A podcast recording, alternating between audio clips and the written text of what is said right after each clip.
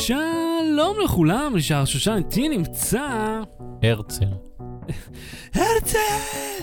אתה רואה, ראית איך עשיתי את זה? כאילו הפתעתי אותך, כי אמרתי הרצל, והפתעתי אותך פעם שנייה שעשיתי את זה לא במבטא. כן. נכון? איזה בן אדם אני מפתיע אני. אתה תמיד מפתיע אותי. אהוד קינן, קוראים לי. שלום וברכה. היי, היי, פעם בתוכנית? הפעם בתוכנית גם לנו יש דעות על הרצל. מקוריות וחדשות שלא שמעתם. שיחקנו פורטנייט כאנשים זקנים, סביבון שמסתובב יותר מיממה, והילוך ריטי שנוצר מהאוויר. אז לא בטרי, בואו נתחיל. לא ברור. בלי סוללה. אתה רוצה לפתוח בלגו שלך? או, בבקשה. או שאתה רוצה לפתוח באפליקציה? לא, בוא נדבר על הלגו רגע. יש לי כמה הערות על הלגו. יש לך אוטובוס מאוד, אוטובוס עירוני כזה, נכון? ארוך, ויש שם תחנה, ממש כביש ורחוב. כן. תכף אני אגיע לאביזרים הנלווים. כן. קודם כל רציתי להגיד על האוטובוס שיש בו כאילו נגישות, איורים של עגלה ושל כיסא גלגלים, אבל אין לו רמפה, הרמפה מהי כאילו בתחנה. אז הנה הרמפה. הרמפה היא כאן. בתחנה. כן, היא מובנית בתחנה. ואני רק רוצה להגיד, כן, זה יפה. שה... זה אפילו מגיע עם, עם דמות עם, בכיסא גלגלים. כאילו. נכון, יש שם דמות, למרות שיש פה כזה מדרגה בכל זאת. אוקיי. זה לא מושלם. בוא... אבל בוא נגיד ככה, רציתי להגיד שהתחנת לגו הזאת mm-hmm. עושה יותר צל מכל התחנות של ג'י סי דקור בתל אביב. סבבה? אז ג'י סי דקור תחפו את התחנות שלכם למקום אחר, ועיריית תל אביב, שסגרה איתם את הדיל ל-מאתיים וחמישים שנה, פה יש יותר צל, פה. בתחנת אוטובוס מלגו, שיש בה פרסומת לביץ' פארטי, ולוח זמנים לאוטובוסים שיש רק בבוקר, מ-שש וחצי עד שמונה ורבע בבוקר. טוב, זה... הסתכלתי, בחנתי את הפרטים. אז אם אתה תוהה, למה יש לי סט לגו? אני יכול להמשיך להתלונן? יש לך תלונות על האוטובוס לגו? אוקיי. כן. א', הכיסאות פה, זה כיסאות שיושבים עליהם, ישר אי אפשר, אין מקום לרגליים. כאילו להוריד את הברכיים, כי לדמויות לגו אין ברכיים. כן, יש מקום אבל לכיסא גלגלים להיכנס. נכון, יש מקום יפה לכיסא גלגלים, ומי שרוצה לעלות מעבר צריך ממש לטפס שם מדרגה. כן, בסדר. אבל יש מקום מאחורה לאופניים. כן, שאפשר לתלות שם מאחורה. אני אגיד לך מה, אני החלטתי שאני עושה... עוד לא סיימתי להתלונן. אחי, זה מה זה משעם למי שמאזין שלא רואה את הלגו שלך? לא, אני מתאר. יש דוכן עיתונים, גם שיש בו יותר צל מהתחנות של ג'י סי דקור, The Lepe News, והכותרת הראשית היא, מה זה? תשאל אותי, אני לא תורח לקרוא. Lepen Hero, The Biggest או משהו כזה? זה סיני, אחי. The Greatest, Greatest Lepen Hero Ever. אז יש כתבה על הגיבור הכי גדול, והם מוכרים תפוחים בתחנה הזאת, אבל שמתי לב שזה תפוחים בגודל כמעט של ראש. אוקיי, יש לך בעיה עם קנה המידה בעולם הלגו, הפנטזיה הזה? כן, זהו, סיימתי את התלונות. אני התחלתי, אה, כאילו, אני מאוד רציתי, כבר הרבה זמן, אני אמרתי, אני הולך לעשות סרטי לגו. בינתיים הרי לצופים את הכיסא גלגלים. למה שלך זה זאת? אתה יכול לנקב אליי. יותר. יש פה כיסא גלגלים מלגו. כן. מאוד השקיעו. בהחלט. שגם הוא עושה יותר צל, בתחנות של ג'י סי דקור. אתה יודע מה, הקרטון שבו זה הגיע עושה יותר. העניין הוא, אני החלטתי שאני עושה סרטי לגו, זה נישה מאוד uh, פופולרית ביוטיוב. כן. Uh, ובהוליווד. לא, אבל אתה יודע, לא סרטי לגו של כן, מאתיים מיליון דולר. כן. uh, או קריס uh, פרט. כן. לא, אבל אתה יודע, סרטים מצחיק, חמודים כאלה, שילדים יאהבו, שהם כיף, אז אמרתי, טוב, בוא נראה כמה... אבל אין אצלך את אלזה וספיידרמן מתנשקים. לא, לא, לא. אז נגיד אני אמרתי, אוקיי, בוא נראה איזה סצנות מעניינות אני יכול לייצר. הנה תחנת. אוטובוס עוצר בתחנה, ואנשים עולים ויורדים ממנו. כן, כן. וראית, יש להם מטבע, משלמים עם זה, ואז התחלתי לעשות לזה קצת האנימציה. אז אתה אומר, אתה כמו הקולנוע, אחים לומייר, שהסרט הראשון שהם צילמו זה רכבת, אתה מתחיל באוטובוסים, ולאט לאט, תוך מאה עשרים שנה תשמע, זו פעולה מסובכת לעשות סטופ מושן לדמויות לגו, כיוון שהן לא בנויות לאנימציה, הן בנויות למשחק, שלא כמו נגיד בסרטי סטופ מושן, שיש ממש שלד גמיש בתוך זה. כן, אלה הם מפרקים והתנועות שלהם מאוד גסות. כן, אבל זה חלק מהקטע, כאילו, שזה תנועות גסות. קיצר, עשיתי קצת, וזה כיף, אתה רואה שם רחובות וכבישים ובניינים, ואני אעשה רקע, זה ממש כיף, ממש נחמד. אה, יש לי חולצת... וואו, מה זה היה? המשקה הרשמי? המשקה הרשמי, סודה. המשקה הרשמי. הבאתי איתי בקבוק סודה. תתחדש. ליעקב יש חולצת האחרון שיצאה. איזה כיף. היא כבר הגיעה? צ'יקי צ'ק. לא, לא, יש לך הגעת או יש לך הזמנה? תגיד לנו. כן. כי אם זה הגיע, זה די מדהים שזה הגיע מארצות הברית תוך שלושה ארבעה ימים. אני לא יודע אם זה מודפס בארצות הברית, אתה יודע? יכול שזה קרוב לארץ היעד. כן, הגיוני שיהיה להם יותר ממקום אחד. אבל תתחדש, יעקב, תגיד לנו אם זה כבר אצלך, ואם כן, נשמח לתמונה, גם אם לא נפרסם אותה. כן, סתם לא. זה מגניב להלאה. אז אני לא יודע אם ראית, האפליקציה של גוגל לפודקאסטים יצאה. כן, ראיתי. יצאה רשמית, וראית שאנחנו מקום שני. מקום שני. בקטגוריות טכנולוגיה ובקטגוריות חדשות טכנולוגיה. יפה, זה אומנם רק עשרה אנשים הורידו אותה, והביאו אותנו למקום השני הזה, אבל מגניב, זה כיף. אבל יש לי בעיה עם האפליקציה. מה הבעיה שלך? שאין פלייליסטים. ולפחות ממה שאני ראיתי, אין יבוא ויצוא או פי אם אל. זאת אומרת, אם אתה רוצה להגר מאפליקציה אחרת, לפחות ממה שאני ראיתי כרגע אי אפשר. אלא אם אתה ראית ותטעה אותי אם אני צודק, כמו שאומרים. לא, מה שנכנסתי יותר מדי לעניינים. רק ראיתי אותנו והתלהבתי. אבל היא כן עובדת ב... זה היה אפליקציה שהייתה קיימת קצת קודם. זוכר שגיקטיים כתבו, שאם אתה אומר, אוקיי, גוגל פליי, לא באטרי פודקאסט. כן, זה קיים דרך, דרך האסיסטנט. דרך, זה היה משהו פנימי של האסיסטנט, והם הוציאו את זה כאפליקציה משלהם. איזה קול. מצד שני, היה גם פעם תוכנת אר אס אס שקראו לה גוגל רידר, ואז הם סגרו אותה. אז בוא, אני לא סומך. על מוצרים של גוגל שאינם גוגל או ג'ימל. אוקיי, אוקיי, אז מה, יש לך עוד איזה משהו בבלת השכל שנתחיל? תקנו את החולצת סוד, המרנן הרשמי. כן, יש גם חולצה חדשה, שזה עם הלוגו ובצבע שחור. ויעקב אומר שהגיע אליו בשבוע וקצת. אה, נייס. בבקשה. אוקיי, אז תזכרו, החולצות, הטישרטים, דרך נפלאה לתמוך בנו, וגם ללכת עם חולצה היטולית, וזה שבוע וקצת. היטולית? כן, היטולית. אתה בין ארבע מאות? או שלום לו, אהוד שסטר קנן, שאומר לי, ממך לקחתי את המילה הזאת, אני אומר היטולית. יאללה, בוא נתחיל. לא ברור, בלי סוללה. הרצל. אני רוצה להוציא חולצה שכתוב עליה פשוט חולצה היטולית, דיברנו על זה נכון. אני חשבתי שתגיד, אתה רוצה להוציא חולצה הרצל, כי אני כבר התחלתי לעצב, אז אמרתי, זה כבר עבר.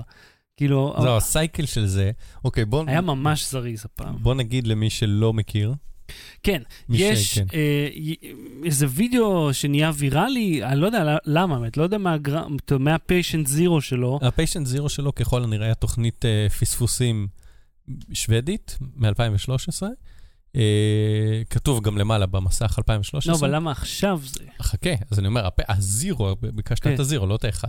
הזירו היה זה, זה היה בזה תוכנית פספוסים שוודית, כתב שוודי עמד בכותל, ניסה לדווח ברצינות למצלמה, ואז עברה אישה בפריים, שהראש לה ממש היה מאוד קרוב, ותפס חצי מהפריים, והיא צועקת הרצל.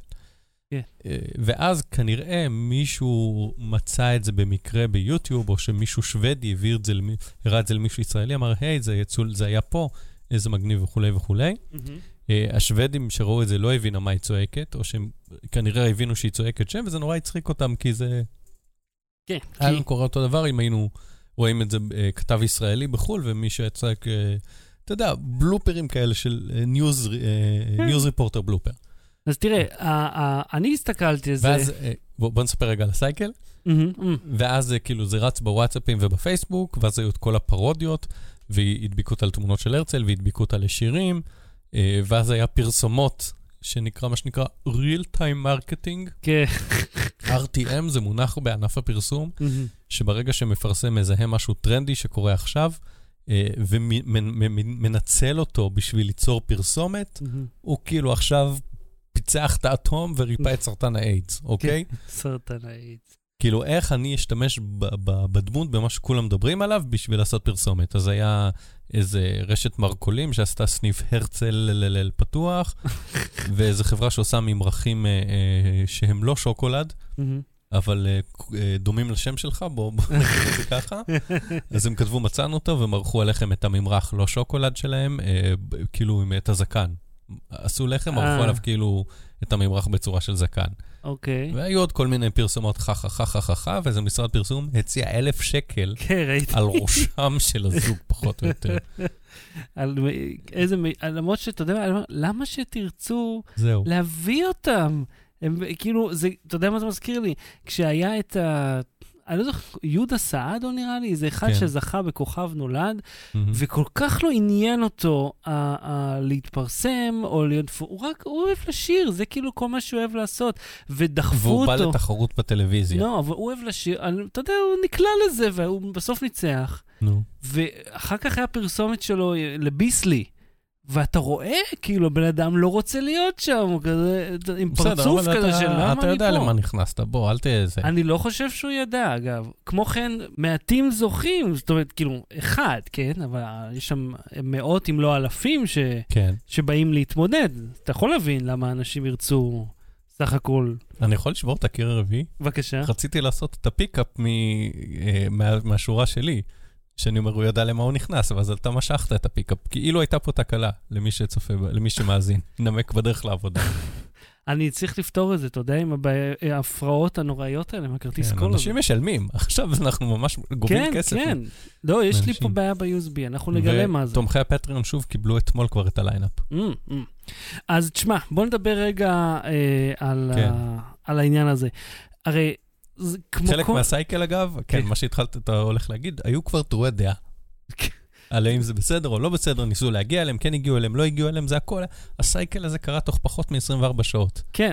תראה, אני חושב שזה מצחיק, ולא משנה כמה תרועי דעה יכתבו, כי זה היה קונטרסט מושלם בין הוולגריות שבה היא צרכה, כי לא סתם צעקה הרצל, כאילו צווחה מאוד משמעותית, כן. על רקע הכותל, שהוא כאילו מקום כאילו שקט כזה, מופנם, על רקע הכתב השוודי, המעונב והמטופח, כן. על, על חוסר השיניים שלה, על כל הפרצוף המאוד, היא כאילו לקחה את הסטריאוטיפ, העולם לקח את הסטריאוטיפ של איך נראה כאילו הדמות של מי שצורח כן. באמצע מקום שלא אמורים לצרוח בו, והגביר את זה עד שתים עשרה.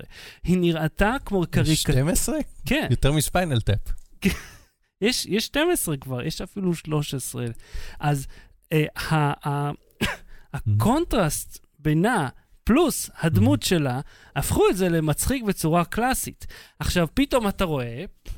כל מיני תורי דעה כאלה, אתם פוגעים ברגשות שלה, אתם מעליבים אותה, ואתם אומרים, חבר'ה, אנחנו צוחקים על מישהי שמתנהגת בצורה מצחיקה, היא עמדה מול מצלמה, זה לא היה מצלמה נסתרת, זה אומנם הומור נמוך ורדוד, אבל זה הומור, והיה אפשר לסגור את זה באיזה צחוקים, ויום, יומיים אחרי זה, זה היה עובר, וזה היה סוף העניין. מתעקשים לדבר על זה שלושה ימים אחרי. זה, כי זה מועד ההקלטה. אבל אתה אומר, כאילו, זה עבר, וזה עבר את כל מסכת התבניות הסטנדרטיות, אף אחד לא עשה שום דבר מצחיק. אני כן אהבתי מה שחינוכית עשו, שהם דחפו את ההרצל באמצע. דווקא את זה. כי זה העז הצורחת. הרצל זה העז הצורחת. רק שאף אחד לא מרגיש רע בשביל העז. ווילהלם סקרים. כן, אף אחד לא אומר, העז כאילו בוכה בגללכם.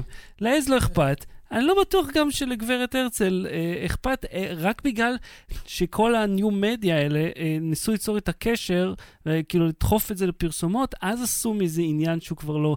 כאילו, זה היה מצחיק באינטרנט, mm-hmm. ושם זה היה צריך להישאר. בוא נבדיל ש... לנסות ליצור את הקשר ולהבין מה היא חושבת על זה, או לראיין אותה. מה אכפת לי מה היא חושבת על זה? היא... הדעה שלה לא חשובה, היא דמות שעשתה אה, אה, הופעה בלי רצונה. אז אתה אומר, תהי צורחת ותשתקי. לא צריכה לדבר בכלל. כאילו, היא עשתה משהו מצחיק. אני לא רוצה לשמוע מה דעתה על זה שאנחנו רואים אותה צורחת. אוקיי. Okay. זה, זה הופך את זה לרציני. כן. הבדיחה היא הדבר היחידי שחשוב. אז היא במחנתך חיה בקרקס ולא צריך לשמוע אותה. מה יש לה כבר לומר? אני לא אוהבת את זה, אני כן אוהבת את זה, כן, כן תצחקו, אל ת... מה זה משנה? כבר צחקנו, עשינו את הכל לפני שהיא דיברה, הכל התרחש לפני שהיא הוציאה מילה חוץ מהרצל. סיימת? רגע, בגלל שהכל סיימת? התרחש כבר, כן. אין משמעות למה שהיא תגיד, סיימת? זה סתם למרוח את זה. סיימת? נו, אוקיי, כן. כל מה שאתה אומר זה שטויות. אהה.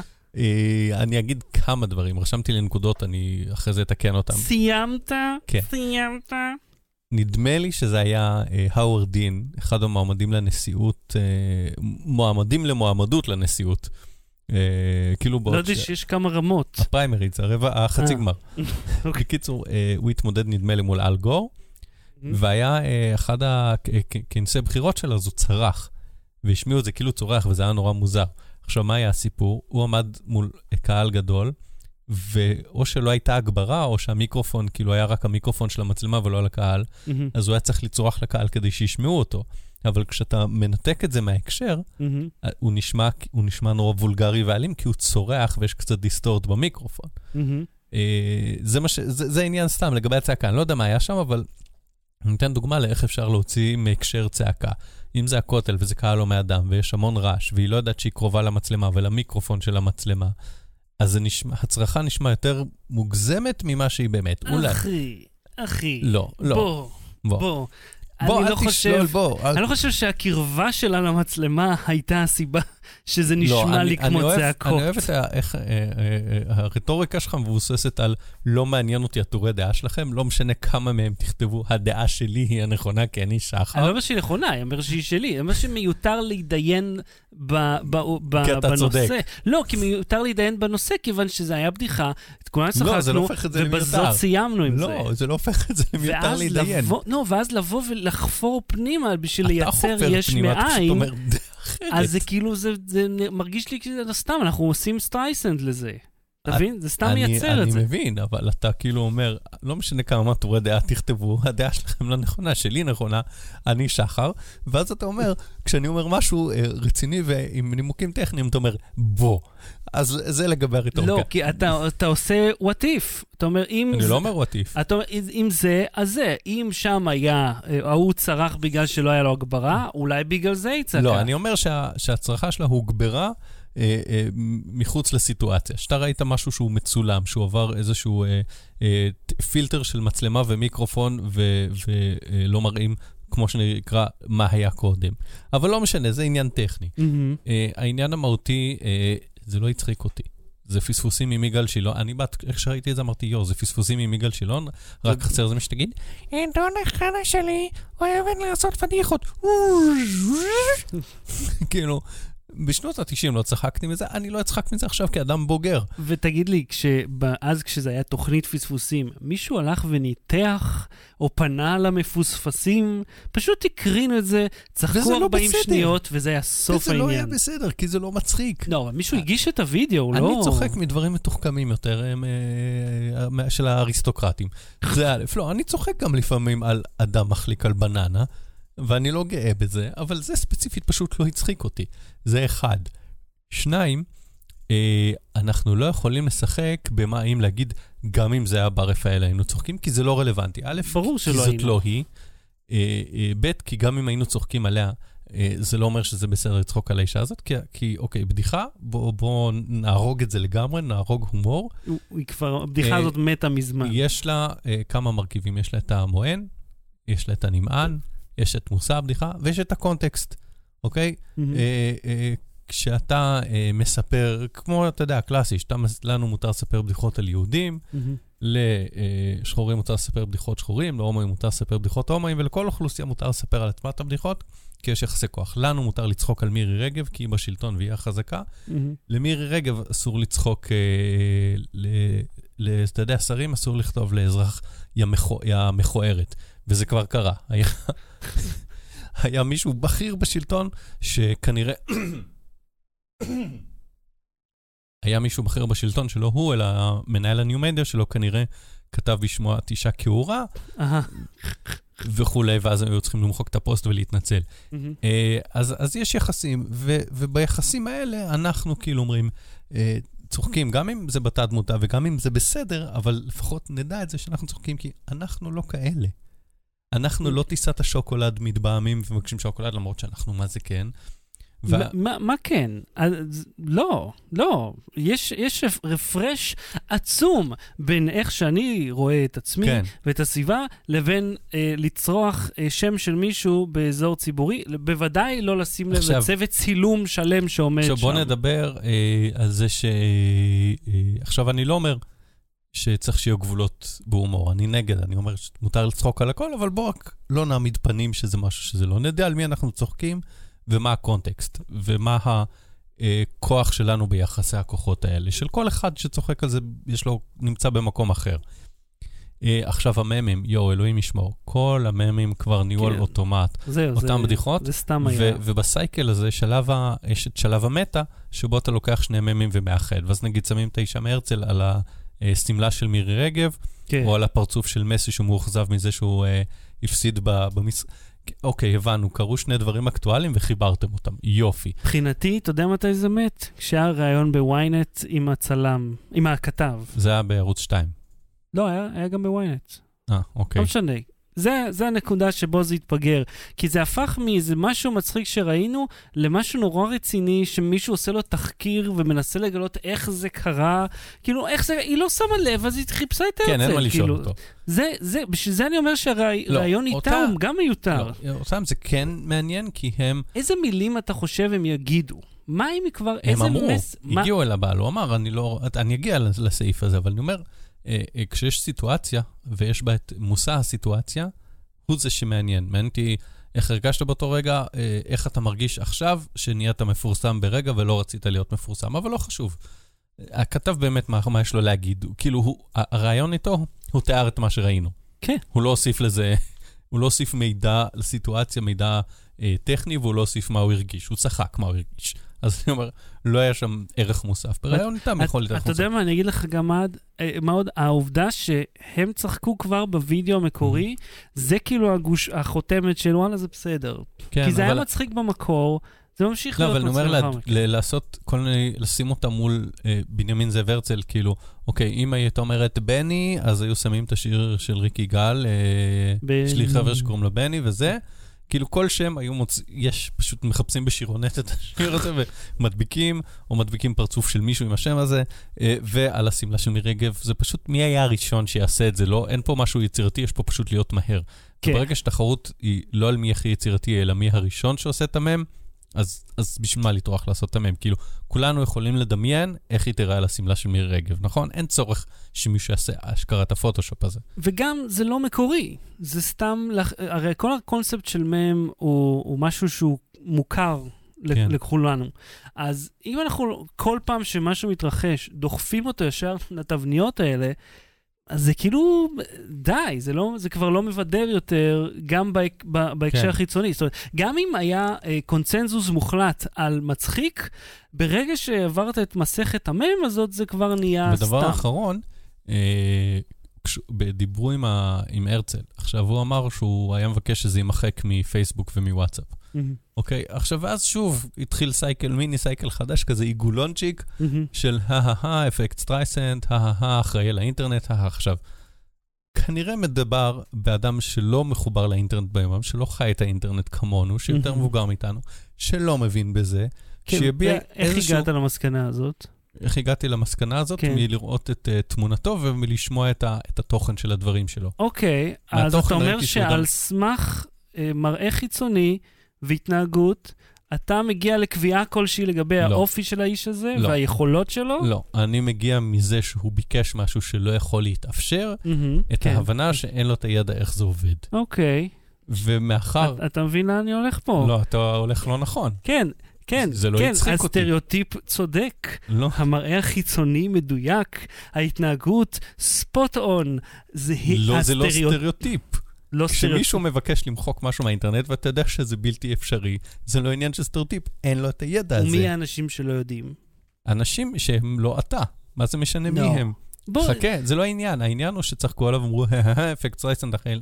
עכשיו, אני אומר, אם מדובר באדם שלא יודע איך זה עובד, אז הוא הביע מתוך רגש, הוא אמר, הייתי רוצה שיפסיקו לצחוק עליי, שיפסיקו להעביר את זה, אז אתה יכול להפסיק להעביר את זה, או להתעלם מזה, או להגיד, טוב, העברנו עבוד, כבר אין מה לעשות. ואתה יכול ללעוג לו, הוא לא מבין באינטרנט. מה, מה מצחיק בזה שיש מישהו שלא מבין באינטרנט ולא יודע שאפשר למחוק דברים מוואטסאפ?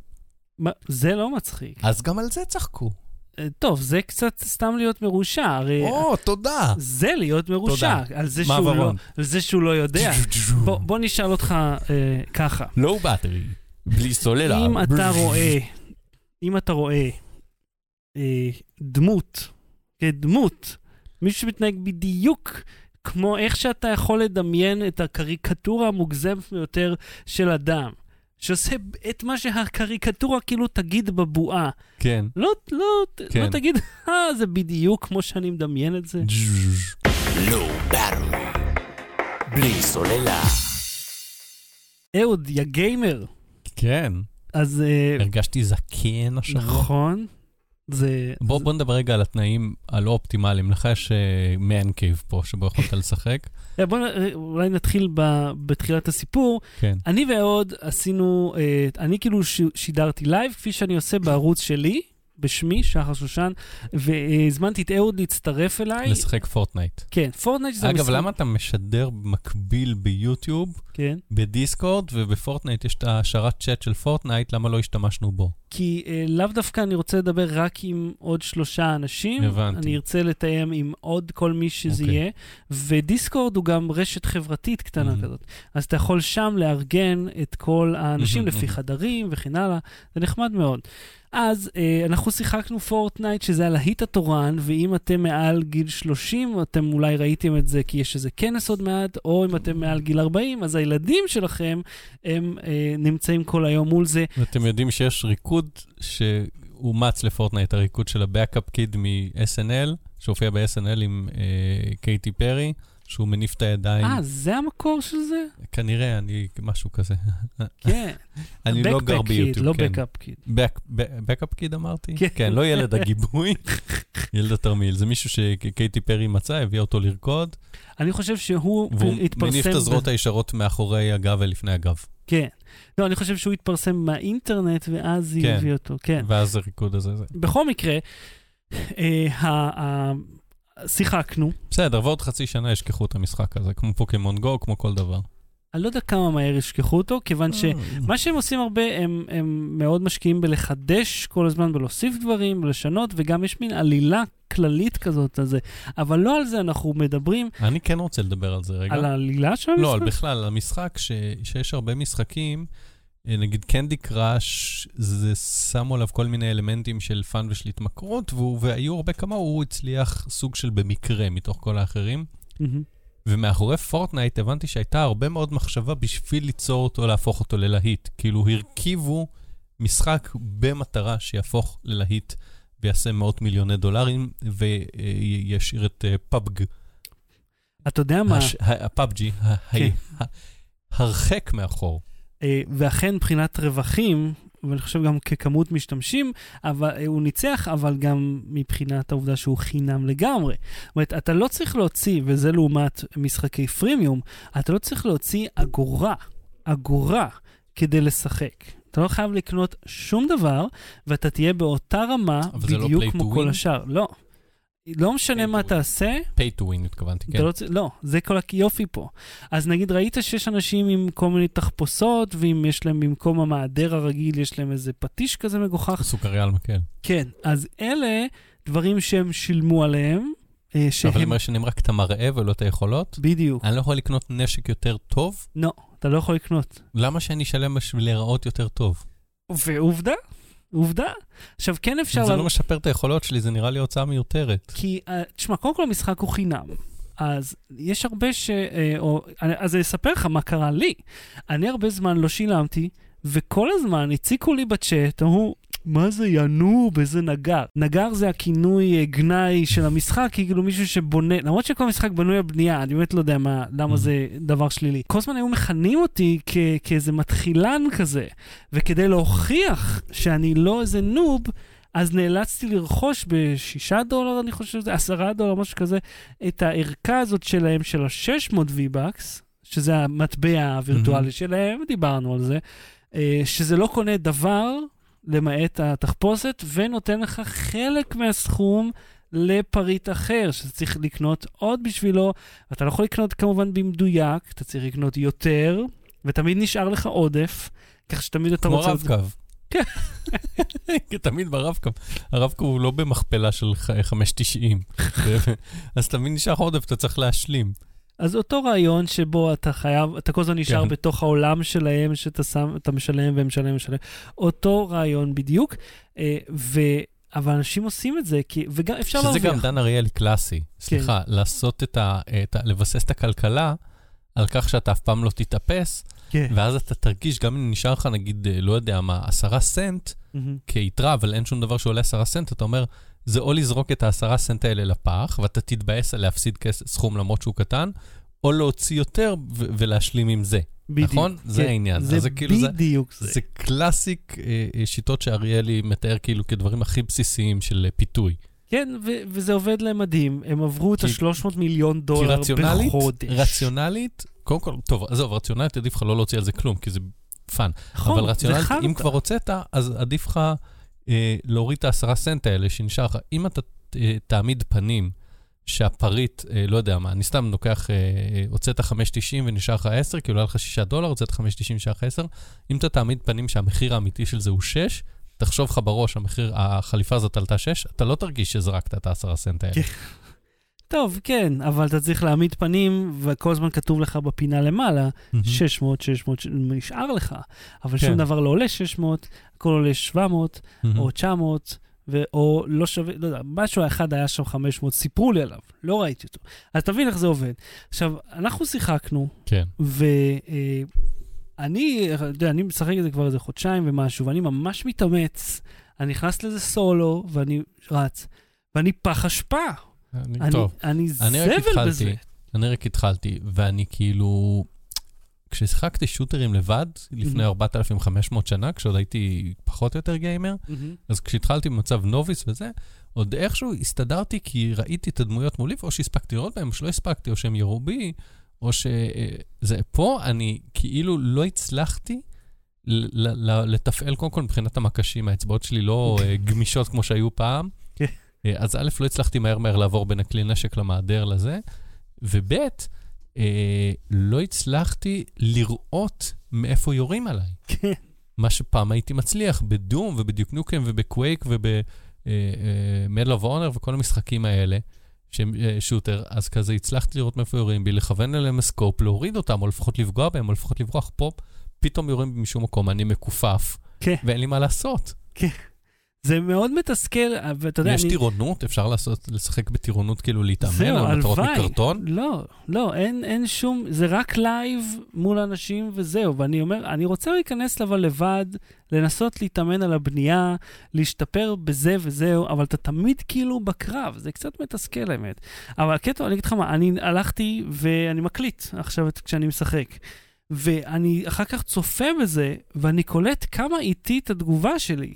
לעומת מה שאני רואה מהצד. כן, כן.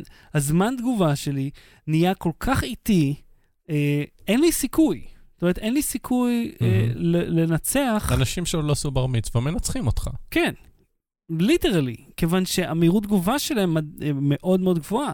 עד שכך שיש לי גם את התורט, אז אני כל הזמן זז. כן. אז בכלל, אני לא מצליח לכוון טוב, כי אני כאילו מזיז את העכבר ואז זז. אתה זוכר איפה היית בחיים ב-אלפיים וחמש?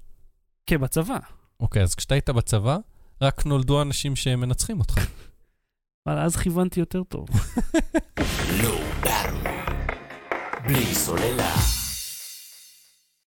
הסביבון לימבו שבר סי גינס? איזה מגניב. תשמע, קודם כל נתחיל את המילה קיקסטארטר כדי לבאס אותך. בוז! יאללה, אייטם הבא. מי שצופה בנו רואה את זה על המסך, את הסרטון קיקסטארטר שלו, זה סביבון. ששבר סי גינס השבוע בתל אביב. כשהוא הסתובב, הסי שלו היה longest running mechanical spinning top. וואלה. עכשיו, מה זה אומר mechanical spinning top? זה סביבון שיש בו בטריה. אז אתה תגיד רמאות, נכון? לא יודע אם זה רמאות, כאילו סביבון. כן, לא, אבל סביבון עם בטריה, אז כאילו יש לו מנוע חשמלי שמזיז אותו. אה, שמסובב אותו. כן, עכשיו, אז מה, מה בעצם התחכום? כאילו, זה לא רק סתם לרוץ הרבה זמן על, על מנוע. סביבון, יש לו חוד. החוכמה היא גם לשמור על איזון, כי גם סביבון שיש לו מנוע חשמלי, הוא צריך לדעת לאזן את עצמו, כי ברגע שהוא נוטה טיפה, אז המנוע יכול להמשיך לרוץ, והוא פשוט אה, יטייל על הדופן שלו. כן. אם הוא, אם הוא ייפול. כאילו, הוא המשיך לרוץ, אבל הוא ירוץ כשהוא נפול. ופה בעצם השיא היה, כאילו אם אנחנו באמת אומרים איזה בטריה זה רמאות וזה, זה מצחיק, נכון? אבל הרעיון היה להישאר גם עומד על החוד. ואיך הוא עושה את זה, mm-hmm. אתה שואל את עצמך, ובכן, יש בפנים חוץ ממנוע, יש סנסור, אקסלרומטור, ומעבד. והמעבד כל שנייה, כמו ברחפן בעצם, דומה מאוד לרחפן, בודק מה הכיוון שלו, מה האוריינטציה שלו, ומחליש או מחזק את המנוע, כך שהוא ישמור על האוריינטציה הזאת. זה מרגיש לי כמו השימוש בין המפגרים ביותר לטכנולוגיה מתקדמת. כן. סביבון שממשיך, לפי מה שאמרו, עד ארבע שעות. כן, עד ארבע שעות, בסיוש עשה עשרים ושבע וכמה, בואו נקרא, תן לי לזה. איך זה יכול להיות, אבל... עשרים ושבע, אפס תשע, עשרים וארבע. הם שמו דגם אחר, כאילו, שיש לו סוללה יותר חזקה. כן, כן, כן, הם שמו דגם שבנוי לא בפס ייצור, אלא בנוי ידנית. עם בטריה יהודית והכל, וכל הדברים בפנים יהודיים, להחזיק עשרים ושבע אפס תשע עשרים וארבע, כאשר הצי הקודם נשבר ב-אלפיים ואחת עשרה בווייטנאם, והוא הסתובב עשרים וארבע שלושים וחמש חמש עשרה. אז הם כאילו עשרים ושבע שעות לעומת עשרים וארבע. כן. מי ישב לצפות בסביבון הזה לא נופל? נציג של ספר הסים של גינס, שזה אגב, אוקיי, בואו בוא, רגע נתעכב רגע על זה, זה אוקיי? זה כאילו למצוא, לך, שלח, שלח אותו, שהוא יעשה, הוא ילך להסתכל על הסביבונים. עזוב שיש אה, אה, סיים מאוד מאוד ספציפיים של longest running mechanical spinning top. כן. אוקיי, ויש, אם תיכנסו לספר הסים של גינס לאתר, יש שם סיים כל כך ספציפיים. זה כאילו לא מגיע לספר, הסים האלה. אני לא יודע מה הספר. יכול להיות שזה גם מגיע לספר, אני לא יודע, אני לא קרניקתי, פעם אחרונה שקיבלתי ספר, היה בבר מצווה שלי, כשהאנשים ש... איך קוראים לזה? שניצחו אותי בפורטנייט עוד לא נולדו, אוקיי? הבר מצווה שלי היה לפני עשרים ושלוש שנים, או עשרים ושתיים וחצי שנים. אז אז היה לי פעם אחרונה את ספר הסים של גינס, מאז לא נגעתי, אני מדי פעם רואה את זה זרוק בחנויות ספרים. עדיין מוכרים את זה? כן. וואלה, אבל את אותה מהדורה, מאז. לא הוציאו עוד אחת. כנראה, יש שם את המרכבה הכי מהירה, אני לא יודע. אני עוד זוכר, שאתה יודע, כשאני גדלתי, היה לי סדרת ספרי הבית ולמד, שזה היה נפלא, היו איורים יפהפיים כאלה, והכל היה, והכי אהבתי את הטכנולוגיה, כאילו פריקרסר לחיינו, והיה שם את הרכב המהיר בעולם, היבשתי של ריצ'רד המנד, אני חושב, לא, ריצ'רד המנד זה ההוא מטופ גיר, מישהו אחר, ואז הייתי מסתכל על זה, וואו, איזה מגניב, ואז פתאום, אתה יודע, יצא ספר אחר, שדיבר על בלו סטיל, או בלו פליי, משהו לעבר, משהו כחול, שמישהו אחר שכאילו ניצח אותו, ולעד הייתי מסתכל בספר, ואני אומר, אז זה לא רלוונטי כבר. כאילו, וזה היה אלף תשע מאות תשעים ושבע. אז זה, מיד זה נהיה לא רלוונטי. אז אני אומר, אתה יכול, אני, כשמסתכל על ספר הסים של גינס, אוקיי, אז יש כל מיני סים, יש סים טבעיים, האריה עם השאגה הכי ארוכה, כאילו סתם, לא, זה כבר נהיה ספציפי. אני אומר, יש סים טבעיים כאלה של זה, נגיד סים טבעיים אנושיים, השפם הכי ארוך, השר הכי ארוך, או הבן אדם הכי גבוה, שהוא פשוט נולד הכי גבוה, כן. וכולי, אדם הכי מבוגר, או האיש עם השרירי זרוע הכי גדולים. ואז יש סיים של הישגים אנושיים, שזה פשוט בטח לסיים אולימפיים, של הבן אדם שרץ הכי מהר, או מרים משקולות הכי גבוהות, או לא יודע, אני סתם נותן דוגמה, סוחב הכי הרבה בירות באוקטובר פסט, יש מהן תחרות כזאת, או מתופף הכי מהר, שאז מודדים כמה פעמים המקל נגע בתוף, בשעה. מייק מנג'יני, אלוף העולם. ואז זה מתחיל להיות ספציפי, ואז יש סיים שמתחילים להיות סופר ספציפיים, ש- שאתה יכול פשוט להמציא משהו, ולהיות הכי טוב בו, כי אתה היחיד שעושה את זה, כמו אה, להחזיק, לשתות בירות תוך כדי שאתה מתופף הכי מהר ביד אחת, uh-huh. ועם הרגל מחזיק אה, אה, משקולת. כאילו, ואז זה נהיה מטופש. אז עכשיו, הסי הזה לא מטופש, כי באמת יש פה אה, הישג אה, טכנולוגי כלשהו, אבל כל כן, שהוא. כלשהו. כל לא, שהוא. יש הישג טכנולוגי בכך שהמעבד שלך יהיה מספיק חזק וחכם ומהיר, בשילוב עם בטריה הנכונה, ויש פה המון אווירודינמיקה ומשקל, הרי כל גרם שאתה שם על ה-פי סי בי, לעומת הסוללה, לעומת המנוע, יכול להשפיע על כל הדבר הזה. יש פה מלאכת איזון מאוד מרשימה. יש פה הנדסה וטכנולוגיה ותכנות חכמים, ומי שיצר את זה, קוראים לו נמרוד. עכשיו, אני מכיר אותו, אנחנו כבר... פגשנו אותו אז. פגשנו אותו. כן, כן, הוא עשה הסטארט-אפ ה... הפרויקט הראשון שלו נקרא פרסי, mm-hmm. זה היה כפתור אה, אה, שהוא מתחבר לשקע אוזניות בטלפון, ומוסיף עוד פונקציות לטלפון, mm-hmm. אה, אחר כך הוא עשה עוד כל מיני פרויקטים, אה, ואז הוא כבר, הוא כבר מכיר אותה, אנחנו בבסיס שם ראשון, מה שנקרא, לא, כאילו, לא, אפשר לחשוב מר משהו, כאילו, קוראים למישהו בישראל. כן, בדיוק. כן. אז הוא מדי פעם, כל פעם שהוא עושה סטארט-אפ חדש, הוא אה, שולח לי, ואנחנו בהתאם, כמובן, אם זה מגניב, אז אנחנו כותבים עליו, ועשינו כתבת וידאו גם על הסביבון שלו. עכשיו, יש מאחוריו היסטוריה של המוצרים שלו עובדים, ושהוא שולח אותם. אוקיי? אז, אז במובן הזה, בקיקסטארטר הוא סבבה. תשמע, כמו, כמו שאמרנו, אז בהרצאה, שלושים אחוז מספקים. כן. עכשיו על הפרס הוא עשה שש מאות אלף דולר, הוא הכניס שש מאות אלף דולר. קיבל. בוא נגיד, לא מתעשרים מזה? בטח שלא. כי אתה יודע, ואחרי זה גם סינים העתיקו אותו. לא, גם אתה מקבל בערך... והוא אמר לי גם לסביבון. אתה מקבל שמונים אחוז בערך. כן, יש סליקה של האשראי, סליקה של החברת, של קיקסטארטר. אתה צריך לשלם על זה גם מיסים בסופו של דבר, ואתה צריך לייצר... ויש גם עמלה להעביר את הכסף אליך, להפוך אותו לנזיל. ואתה צריך לשלם, לתת את התשורות, ואתה צריך לספק את המוצר, וכו' וכו', ויש את העלות פיתוח, והזמן שלך, וזה... כן. מתפרנסים מזה, לא מתעשרים. כאילו זה לא שהוא נהיה מיליונר, מה-שש מאות אלף דולר, האלה שהם בשקלים זה כמה מיליונים. אבל כן, בקיצור אני אומר, אני סומך עליו, כי הוא כן כבר יצר דברים וסיפק אותם. ומה שכן, הסינים העתיקו ממנו את הפרסי, וככל הנראה יעתיקו ממנו גם את הסביבון הזה, לא בטוח שבאותה רמה, וזהו, אבל זה היה די מגניב. כן. היית שלם על כזה? מה המחיר של זה, אתה יודע? אני לא זוכר, אני חושב. אתה רוצה לבדוק? בוא נבדוק כמה היית משלם. איזשהו מחיר היית משלם? אני חושב שכן, כי זה... לא, אל תבדוק שם, תבדוק דווקא, תיכנס מפה, ואז ניכנס לפרויקט שלו בקיקסטארטר. אני חושב שאתה יודע, זה צעצוע נחמד. אני מוציא כסף על צעצועים מטופשים, אוקיי? קניתי את הפידג'ט קיוב, שילמתי עליה עשרים דולר, אוקיי? שמונים שקל כמעט על קובייה מפלסטיק. שמיד לאחר מכן יצא גם... גם חיקויים סינים. בסדר, הוצאתי יותר כסף על דברים יותר מטופשים, אז, אז בוא. Okay. בוא נראה כמה זה. קודם כל, הוא כבר עשה מאה עשרים ושמונה אלף דולר, ונשארו לו עוד חמישים וארבעה ימים. יפה מאוד. והמהלך של סי גינס ירים לו, יעזור בהחלט. לו בפרסום. אז בוא נראה כמה הוא רוצה, חמישים ותשעה דולר. כן. ארלי לא, ארלי ברד חמישים, אבל נגמר? לא, יש עוד. כן, גם אתם יכולים לקנות. כן. אז חמישים דולר לסביבון שממשיך ארבע שעות. כן. והוא לא סביבון, הוא עגול, הוא, כמו, הוא נראה כמו סביבון באינספשן. כן, לא מנס גדול כפי היה שאמרו בווידאו, כן. like the one from that movie? yes, yes. אגב, זה הוא בווידאו, הוא יושב מה... ו... 아, ומסובב. ומסובב שם, כן, רואים אותו מהגב. תשמע, ה... אני מאוד אוהב יזמים, אני מאוד אוהב אנשים שיוצרים דברים. ושמגיעים להישגים הנדסיים וטכנולוגיים. כן, העיצוב מגניב להעלה. ושנותנים את הדבר ולא מוכרים אותו קודם באמזון, ואחר כך... כן, שלא נדבר על זה, כן. אבל אני תוהה כמה, כמה אנשים... זה, זה צעצוע. כן, צעצוע אוקיי, נחמד. אתה יודע, אני חושב, אתה יודע, כי... אתה בטח זוכר את זה עם פורים, הילד אומר, תסובב איזה סביבון, כי הוא לא יודע, לא יכול לסובב לעצמו עדיין את הסביבון, ותאר לך, אתה שם סביבון, ועכשיו ארבע שעות סביבון להמשיך לסתובב. פתר לך בעיה, לא? סגר איזה פינה.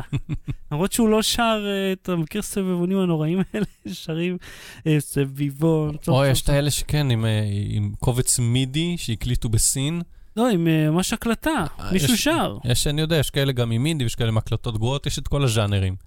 תקשיב, יש... בסאונד הצורם ביותר שיש. יש איזה קד, אוקיי? כן. עם כל מיני צורות, קד כזה של נדמה לי של פישר פרייס, עם צורות שאתה משחיל דרכו לתינוקות, כזה כוכב, ריבוע וזה. כן, כן, כן. ויש לו איזה חיישן, וכשאתה מעביר דרכו... צורות, אז הוא מתחיל לשיר. עכשיו, זה מתורגם לעברית. אוי ואוי. והבת שלי שיחקה עם זה אחד. שיחקה עם זה כל כך הרבה פעמים, שלמדתי כמעט בעל פה את השיר, ואני אשיר לך. הרבה צורות פה במיכל, משולש, לב כוכב, העיגול יושב קרוע, רגוע, ליד ריבוע, משהו. הבצורות פה במיכל היופי של לחן קרייטיב קומנס זה לונדון ברידג' זה לא קרייטיב קומנס, זה שייך למישהו אבל כנראה איכשהו רכשו את הזכויות הלונדון ברידג' על עזבונו של עזבונו של ג'ון סמית ג'ונסון מק ג'ונס או משהו מי שחיבר את זה בלי סוללה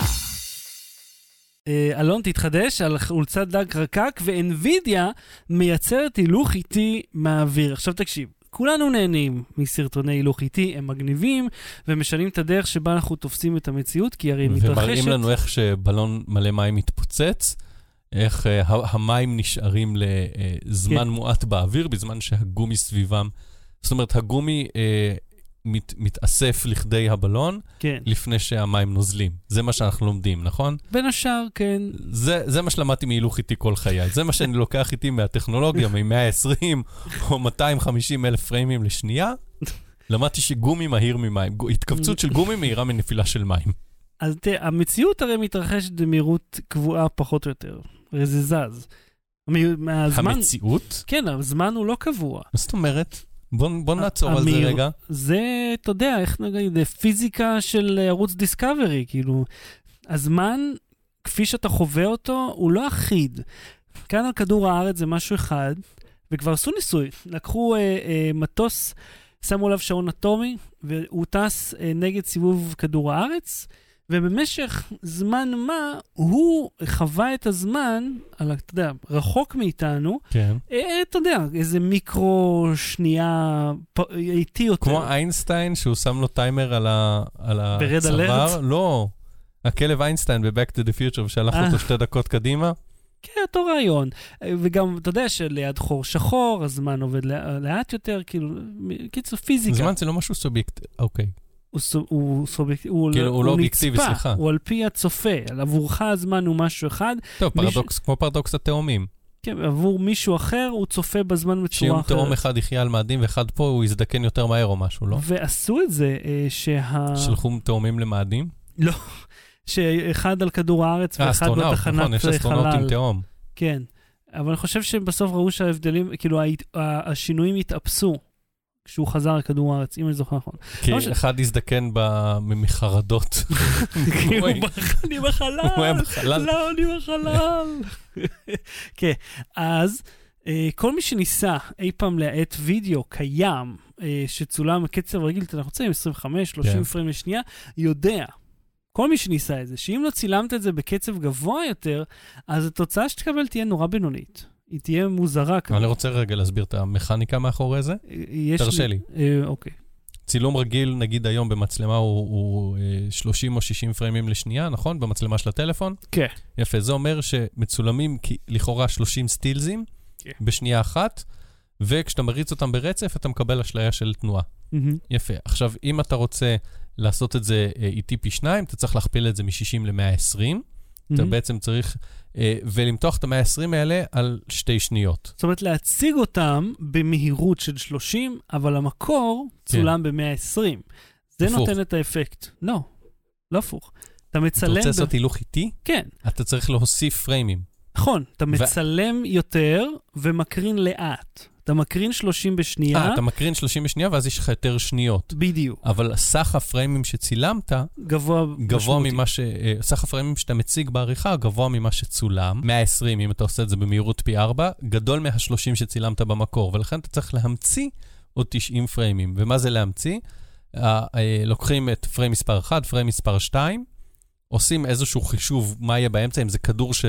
שקופץ באוויר, אז המחשב שעושה את ההילוך איתי, מדמיין, אם הכדור היה בנקודה מספר אחת, ואחרי זה הוא בנקודה מספר חמש, הוא כנראה יהיה בנקודה מספר שלוש באמצע.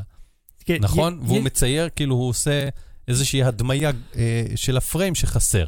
יש כמה שיטות לעשות את זה. זה למשל, זה נכון? יש את ההילוך איתי... אבל תגיד אם אני צודק. אבל אני אענה לך, שיש את ההילוך איתי, אה, שנגיד קולנוע משתמש בו, הילוך איתי שהוא אפקט אומנותי, mm-hmm. שזה כמו סטרוב כזה, שזה mm-hmm. נורא לאט, שזה בחירה, זה משהו שאתה יכול לעשות גם בפרימיר. Mm-hmm. יש את הסלו מושן היותר מחושב, שהוא כמו שאתה אמרת, ויש את זה של אפטר אפקט, שהוא ממש מנסה לייצר כן. את הפריימים. אה, סטרוב זה פשוט להראות אחד, ומיד אחר כך להראות שלוש, וכאילו לעשות פריזים. כן, זה פשוט מעט את קצב התצוגה של הפריימים. כן, שזה... אבל אז יש קפיצות. כן, שזה אני לא מבין, כן. פעם השתמשו בזה המון כן. בקולנוע. והילוך אמיתי מקצועי, כשאתם רואים בערוצים סלומו גייז, ולצורך העניין אפילו בקולנוע, אז לקחו מצלמה שהיא יותר יקרה ויותר מורכבת, והחיישן שלה מתחמם יותר, כן. וצילמו באמת מאה ועשרים תמונות בשנייה, במקום ה-שלושים או ה-שישים הרגילות. כן, ומה אם... ובגלל זה גם הטלפונים שלכם שעושים slow motion מסוגלים לצלם רק רבע שנייה. כי אם יעשו יותר, החיישן פשוט יסתרף. לא, גם אתה צריך את הבאפר בשביל לשמור את זה. אתה צריך לכתוב את המידע לזיכרון מספיק מהר. ומה אם הייתי אומר לך שהיית יכול לקחת כל וידאו, כל וידאו, ו... כל וידאו? כל וידאו. גם פרד אוט מתעטש משנת אלף שמונה מאות תשעים. כל וידאו, ממש כל דבר, ולייצר אותו כסלו מושן מחדש. זה בדיוק מה שעשו ב-NVIDIA. יו, אני מעמיד פנים שאני מופתע, ושלא צפיתי בווידאו כששלחת לי אותו. NVIDIA, מה שהם עשו, יש להם כן. ככה, יש להם מעבדת מחקר, שאגב, NVIDIA עושה את הצ'יפים, וגם רכבים אוטונומיים, by כן. the way.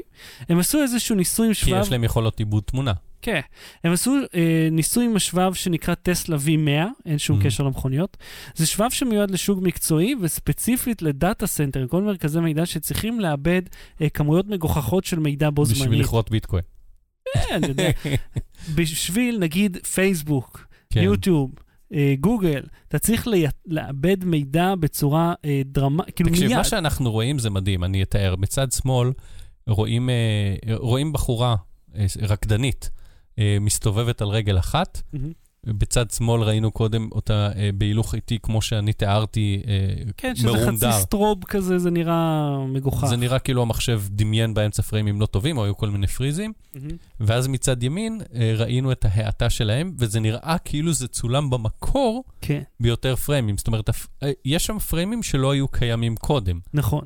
יש שם נקודות בזמן שלא תועדו, ושה... צ'יפ של NVIDIA, שהמעבד של NVIDIA המציא. כן. למעשה לא רק הצ'יפ. וראינו שם את מה שאמרתי עם הבלון והמים.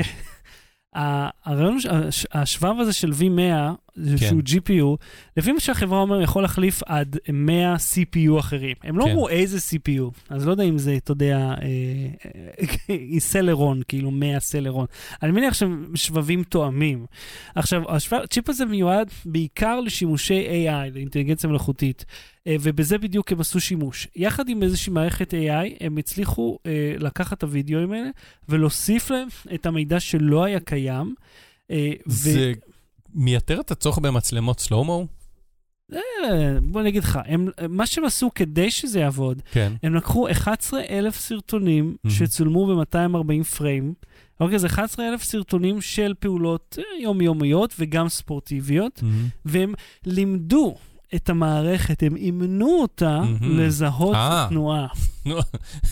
אני עומד פה, משבח את ההישגים הטכנולוגיים האלה, ואתה אומר, זה לא לבד, הם לימדו אותו, יופי. כן, אבל הם לימדו... זה לא חוכמה, זה לא נחשב. הם לימדו את המערכת, אתה יודע, עולם, לא ספציפית את הוידאו הזה. זאת אומרת, הם לימדו את המערכת איך דברים יכולים לראות. משין לרנינג? כן, אולי, סליחה, לא, לא משין לרנינג. יש הבדל בין איי איי למשין לרנינג, אני חושב. זאת אומרת, פה הכוונה שמש, יש מערכת אה, אה, כמו מוח, שמסוגלת לאבד אה, אינפורמציה ולהבין מה היא רואה. אה, וה... זה משין לרנינג. אוקיי. לא, לא יודע, משהו פה, כן. אני זוכר שזה... זה סקיינט, זה כאילו, זה סקיינט הדבר הזה.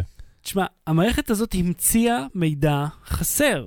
עכשיו בוא נזכר מתי פעם האחרונה ראינו משהו שממציא משהו שלא קיים, שהוא ויזואלי, אובמה, עם... כן, עם, עם הדיפ פייק. כן, עם uh, קיגן, נכון? עם ג'ורדן פיל, סליחה, כן. כי זה השני.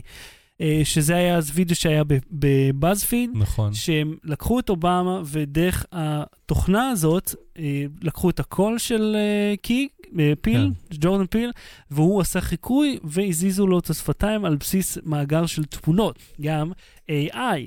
זאת אומרת, איי איי בשני השימושים האלה, ראית אחד, מראה לך את הדברים השליליים שיכולים לצאת מזה, והשני, את הדברים המדהימים שיכולים לצאת מזה, כי הם יצרו, הם בראו, משהו שלא קיים, שנראה מדהים. כן, אבל הם לימדו אותו איך. בסדר גמור. הוא לא ידע לבד. אוקיי. אז זה לא מרשים אותי. אבל אתה מלמד פעם אחת, ומפה המערכת יודעת לעבוד לבד. אתה לא צריך ללמד אותה אחד עשר אלף סרטונים פר וידאו. אבל זה כמו שאתה יודע, לפעמים אני אומר לבת שלי, תגידי שזה לא תרופה, זה פלציבו, ואז היא אומרת, זה לא תרופה, זה פלציבו. עכשיו אתה מתרשם מהידע שלה על איך עובד הלחוש. בואי תכף דוגמה איך עובד הלחוש. אני אתן לך דוגמה, אוקיי? אוקיי, אז אתה מלמד את המחשב איך לעשות זה, ואז הוא יודע, יופי, חכם גדול, שיעשה את זה לבד. אתה מאמן אותו. שיעשה את זה, אותי יותר מרשים הסביבון, אתה יודע מה? אתה מאמן, תקשיב, כמו שאתה נותן, אתה מאמן חייל, אוקיי? ואז אתה שולח אותו, והוא עושה כל מיני החלטות, לפעמים טובות, לפעמים קצת פחות טובות, אבל הוא עושה החלטות, והוא יודע להשתמש בכל הכלים שיש לו כדי לבצע את אותן החלטות. אתה מאמן את המחשב הזה לקרוא ולייצר פריימים, ומפה הוא יודע לייצר פריימים. אתה צריך כל הזמן לאמן אותו, רק אם אתה רוצה לשפר לו את היכולות, אולי. אולי הוא יודע לשפר לעצמו את היכולות, אני לא יודע עד איזה גבול ה-איי איי זה מגיע. עכשיו, מתי זה יהיה דיבור? מתי זה יהיה זמין לכמולה? מתי זה יהיה תוסף בפרימייר? זה מבוא... קודם כל, יש כבר בפרימייר משהו, אבל הוא לא טוב כמו זה. מתי יהיה את זה? אז כמו שאתה מבין, זה מבוסס על צ'יפ שמיועד לאנטרפרייז, לדאטה סנטרים. זה משהו שיהיה מחוץ להישג יד פיננסית של הרבה מאוד מהאוכלוסייה. זה גם הוא לא למד לבד, לימדו אותו, גם זה יקר. גם זה לא מיועד לאז, אז למה עשינו את האייטם הזה בכלל? לא, סליחה, למה דיברנו על הרצל בהתחלה? אפשר שומע, הרצל יותר רלוונטי. למה אתה עונה לי ברצינות להטרלות שלי? זאת השאלה. תקשיב, אני חושב שזה מרתק, זה גם טיפה מטריד. מטורף. טיפה, כי יש הרבה שימושים שליליים לזה, אבל תחשוב שה-ג'י פי יו מסוגל לייצר וידאו, איזה השלכות מעולות יהיו לזה לעולם הקולנוע, ובסופו של דבר גם ליצירה הביתית. בלי סוללה. המלצה בדקה, אהוד, מה המלצה שלך? המלצה שלי, אפרופו ללמד דברים ילדים, ודין לנגזם אומר, אהוד, זה כמו שלמד את הבת שלך לקרוא, ואז אם תסיים את תואר שני בפיזיקה. נכון, נכון, נכון. דין, אתה צריך לבוא הנה. זה לא חוכמה, שתלמד בעצמה התואר שני בפיזיקה. אם אני מלמד את לקרוא, היא רק צריכה לפתוח מחברות על פיזיקה. חוכמה גדולה. אז אני ממליץ על איך העולם עובד, פודקאסט של החינוכית. עכשיו פשוט אתה ממליץ על איך העולם עובד, זהו. כן. זה פודקאסט של החינוכית בהפקה של החברה של רן לוי, שעשה את עושים היסטוריה, בהגשתו של ארנון זמיר, שמגיש את הפודקאסט עושים טכנולוגיה, שהוא לא במקום השני, בגוגל. סתם, פרגנו גם לעושים טכנולוגיה, וזה נחמד, האמת שגם אני למדתי ממנו, הוא מסביר בשפה מאוד מאוד פשוטה איך דברים עובדים, כמו למה השמש צהובה והשמיים כחולים, איך רחפן עומד באוויר, ורחפן גם, רחפן זה פלא טכנולוגי, גם, גם לפני התוכנית ידעתי את זה, אבל הוא פשוט הסביר לי את זה בשפה פשוטה. רחפנים זה מטורף. בוקר טוב. לא זה שהם עפים, זה שהם עפים זה מעברר, זה שהם עומדים באוויר ונשארים יציבים. כן. זה החלק הרב. פסיכי ברחפן. אוקיי. לא? כאילו כן, אבל אתה יודע, התרגלנו לזה כבר, זה כבר לא מדהים אותי יותר. אני תמיד נדהם מטכנולוגיה שעובדת, באמת, אני כאילו, יש לך טלפון בכיס, כמו שאמר אלוי, it has to go to space. כן. ו? וזהו, ואתה יכול להריץ בו וידאו מכל העולם, במשהו שנמצא לך בכף היד. מדהים. אז זה אפשר, זה בכל האפליקציות הרגילות שאפשר להזין. כן, נשים לינק בשואו נוטס, משם אפשר להקיש, אני לא זוכר מחפשים אותו, פשוט נשים לינק, יש שם לינק גם ל-אר אס אס, תאזינו חופשי. אני רוצה לצאת לך המלצה כפולה, אז נתחיל בכלילה ביותר עם, וכל מי שמתאם טכנולוגיה צריך לראות את The Circle, הסרט הנוראי של תום הנקס ואמה ווטסון, שהיה, הוא המעגל, אתה זוכר, על רשת חברתית שהיא שואבת את כל העולם פנימה, כל המקדש שלך נמצא אצלם, והם הם הופכים את, את השימוש ב, לחובה, עם הכוחות, עם הכוח שלהם. אני ה... מגלגל עיניים כל כך הרבה פעמים, כן, שכבר אז... נהיה לי כאב בשריר. אז הסרט עצמו, אה, אני, הוא, הוא לא חדש, כן, אלפיים וחמש עשרה, שש עשרה, משהו כזה, אז אני אגיד לכם מראש, הוא נגמר דפוק לגמרי, אבל הוא כן מדבר על משהו מעניין, שזה על איך, אה, איך אנשים כאילו מכורים, כאילו, אתה יודע מה בעצם? אני רוצה למשוך את ההמלצתי, ככל שאני חושב שזה סרט מפגר לגמרי. סרקל? הוא כל כך ברור מאליו, תבין? הוא כל כך, הם, הם עומדים שם. זה ו... ממרה שחורה כזה? זה פרק, כאילו הפרק הפיילוט של מראה שחורה, עם, עם השחקנים הלא טובים. תום הנק, שחקן לא טוב. לא, הוא עשה, הפרפורמנס שלו תמיד טוב, אבל הדמות שלו הייתה נורא נורא שטוחה. איפה הוא משתין בסרט הזה, זו השאלה. לא, לא רואים. הוא משתין בכל סרט. כן? כן, זה קטע שלו. לא, הוא לא משתין בסרט הזה. כן. אתה יודע מה, יש שם כן שחקנית אחת, שהיא בפירוש לא סקוטית, חצי מהסרט דברת במבטא אמריקאי, חצי מהסרט היא מדברת במבטא סקוטי. פשוט החליפה מבטא באמצע. כן. על, הוא לא היה, הוא לא היה שם לפני כן, והיא לא סקוטית, כאילו. אז אתה מושך, אז מה ההמלצה האמיתית? ככה, יש מופע סטנדאפ חדש של חנה גצבי, חנה גצבי, היא אוסטרלית, היא תזמנית, היא תזמניה, ש... ומסתובבת מהר? לא. היא, אתה חושב שאתה רואה קומדי ספיישל, אבל אתה בעצם רואה ספיישל.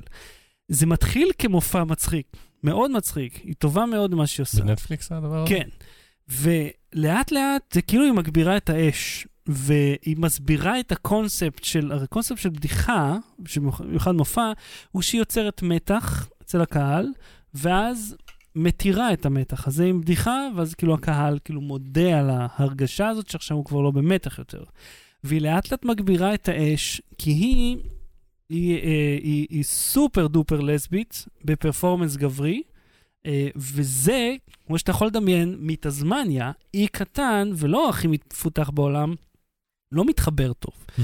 והיא מספרת על, אתה יודע, זה מתחיל כקומדיה, מספרת על החוויות שלה כמישהי שנראית ככה, כלסבית שם, ואתה פתאום קולט רגע, היא, היא כבר הפסיקה לצחוק באיזשהו שלב, היא פתאום נהיית רצינית, ואיך נאמר, מפילה פצצות אמת, ועשה, והיא פורשת. הווידאו הזה הוא הפרישה שלה, כי היא מסבירה שכדי לעשות את המופע, היא צריכה לצחוק על עצמה. והיא אומרת, אני לא מוכנה יותר לצחוק על עצמי. אני לא מוכנה להשפיל את עצמי, כדי לעשות מופע מצחיק. ואני לא אגלה לכם איך זה נגמר, אבל זה מופע, זה כאילו מופע הכי, לא הכי פשוט לצפייה, די כבד, ואתה לא יכול שלא להרגיש בשבילה, עד סופו. מאוד מעניין לכל מי שרוצה לדעת איך נראים החיים לאנשים שהם בשוליים. אני אגב מאוד אהבתי, אומרת שלפעמים חושבים שהיא גבר, והיא לא כל כך, אומרת, זה לא כזה מפריע לי, כי לרגע אה, אני כבר לא בשוליים, אני גבר לבן סטרייט. והיא אומרת, אה, וכאילו, ואז מי שטועה מיד מאוד מתנצל, ואומרת, כאילו, אומרת, לפחות בזמן הזה הייתי יכולה להרוויח הרבה יותר, מה שאני מרוויחה. עכשיו חושבים שאני גבר. אז... טוב, זה כמו הבדיחה, מה הכי כואב בניתוח לשינוי מין מגבר לאישה. הירידה בשכר. אז מרתק, קשה, אבל מאוד מעניין, מאוד מעניין. אני יכול להוסיף מיני המלצה כזה, משהו שזה, אם לא ראיתם עדיין, הווידאו של פול מקארטני, ראית את זה? כן, וואי. של ג'יימס קורדן, אם לא ראיתם את זה עדיין. מדהים. זה פסיכי, זה פשוט כאילו, עזוב שמדובר בכפיל, כי פול מקארטני מת ב-תשע עשרה שישים ושש. הוא מדבר על איך הוא כתב את השירים ועושה מסלול. זה באמת יעשה ספוילר. אני כן אגיד שהוא הלך לפני ליין בליברפול, לשלט של פני ליין, הוציא טוש וחתם עליו. ואז ג'יימס קורדן אמר בדיוק מה שאני חשבתי. אף אחד בחיים לא יאמין אם הוא לא ראה את הקטע הזה, הוא לא יאמין שזה באמת החתימה שלך, יחשוב שזה הטרלה. אני בטוח שהשלט כבר לא שם. מישהו כבר בטח לקח אותו. לא, זה אבנים בקיר, זה לא שלט שתלוי, זה כאילו, זה צביעה של הקיר. אה, לא, כי אי אפשר להוציא אבנים מהקיר? זה, זה חלק מהבלוקים של הקיר. אתה חושב שמישהו חפר, חפר בבלוקים? עם מסור דיסק, אתה מוציא... בשביל להוציא את החתימה של פול מקארטני? אתה יודע כמה זה שווה? אתה יודע כמה זמן ייקח לעשות את זה, ואנשים יראו שהוא עושה את זה? זה לא באיזה סמטה, זה פני ליין. מבטיח לך, מי שרוצה להרוויח, הולך שם מסור דיסק, מוציא את הדבר הזה החוצה, אתה רואה את זה באי-ביי אחר כך באלפי דולרים. ואז שמים שטול של המשטרה, הוא אומר לו, אני אקנה את זה ממך, והוא הולך ודופק לו מכות. מה אתה מוציא את החתימה של פאקינג פול מקארטני מהפאקינג קיר של פאקינג פני פאקינג ליין? אני הכי אוהב בג'יימס קורדן, קורדן, שהוא הוא, אתה מרגיש כאילו הוא זה כמוך, הוא מתלהב כמו סתם אחד, כן. כמו מישהו מהרחוב שכאילו, הוא זוכה, אתה יודע, לג'מג'ם עם פול מקרטני בבית שבו הוא גדל, על כן. איזה פסנתר שם, ואחר כך הולך ומופיע איתו. אני, אני חשבתי איזה פדיחה זה היה, אם היה שב שם נגן על הפסנתר, והפסנתר לא היה מכוון. כן. לא, זה בדיוק כמו שחשבתי. יובל נגן. לא, אתה יודע שאפילו באיזה חצי טון הוא לא עושה את זה. וכאילו זה פה כמפל מקרטני, זה פדיחת על. אבל זה נראה כאילו הבית הזה הוא מין מוזיאון. זה נראה כאילו חלק מהדברים שם הם לא הכי ספונטניים כמו שהראו אותם? לא, הם... ברור שזה מסודר מראש. לא, לא נראה לי שהם נחתו על בעלת הבית ונכנסו פגיעה למתחילים צלם אצלך. כן, לא, זה נראה כמו מוזיאון, לא סתם היו שהרבה אנשים בחוץ. יש טורים כאלה בלונדון, בליברפול. לא, אבל כנראה יש טור שאומרים פה הוא גר וכזה עוברים ליד.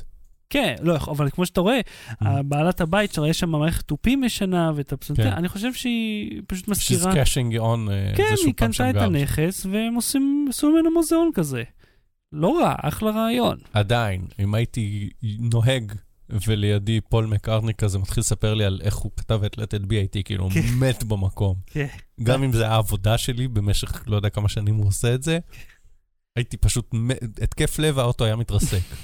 אז זה נמצא בערוץ של ג'יימס קורדן, של The Late Late Show. כן, נשים גם לינק. כן, וידאו מעולה, וכמובן, הנה גדסבי, זה בנטפליקס. דיס המלצה על דה סרקל. זה בסלקום טי וי.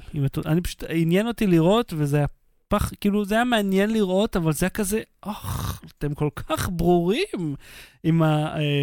יש שם סצנה שלמה שהם כאילו מכריחים אותה, אומרים, אה, אין לך עדיין את המסך של הרשת החברתית הפנימית, אנחנו נוסיף לך עוד מסך. וכל פעם שחוזרים אליה, יש לך עכשיו חמישה מסכים, כאילו מישהו יכול לראות משהו, ו... שכאילו אומרים, את לא חייבת, זה ממש לא חובה להשתתף פעילות חברתיות, אבל את מקבלת ציון על זה אם את לא משתתפת. די, די. זה עולב. עד כאן תוכניתנו להפעם, אז שי, בר מצווה, מה נגיד, בר מצווה שמחה? יום הולדת שמח. בר מצווה, תהנה. שלום לכל שאר הצופים. אנחנו נהיה פה שוב במוצאי שבת הבאים, נכון? צלי מוזר, מוצאי שבת, כן, מוצאי שבת הבאים. שלושים ביוני. אז תקשיב מה יש לנו השבוע, ב-עשרים וחמישה, כאילו יום שני, סמסונג משיקה את המסכים שלהם. נכון, ולמחרת אל ג'י. כן, ו-אל ג'י משיקה את המסכים, זהו נראה לי, זה מספיק, לא? מספיק. אז אהוד קינן, תודה רבה. תודה רבה, שחר שושן. ולא בוא תראי, להתראות. ביי. בלי סוללה.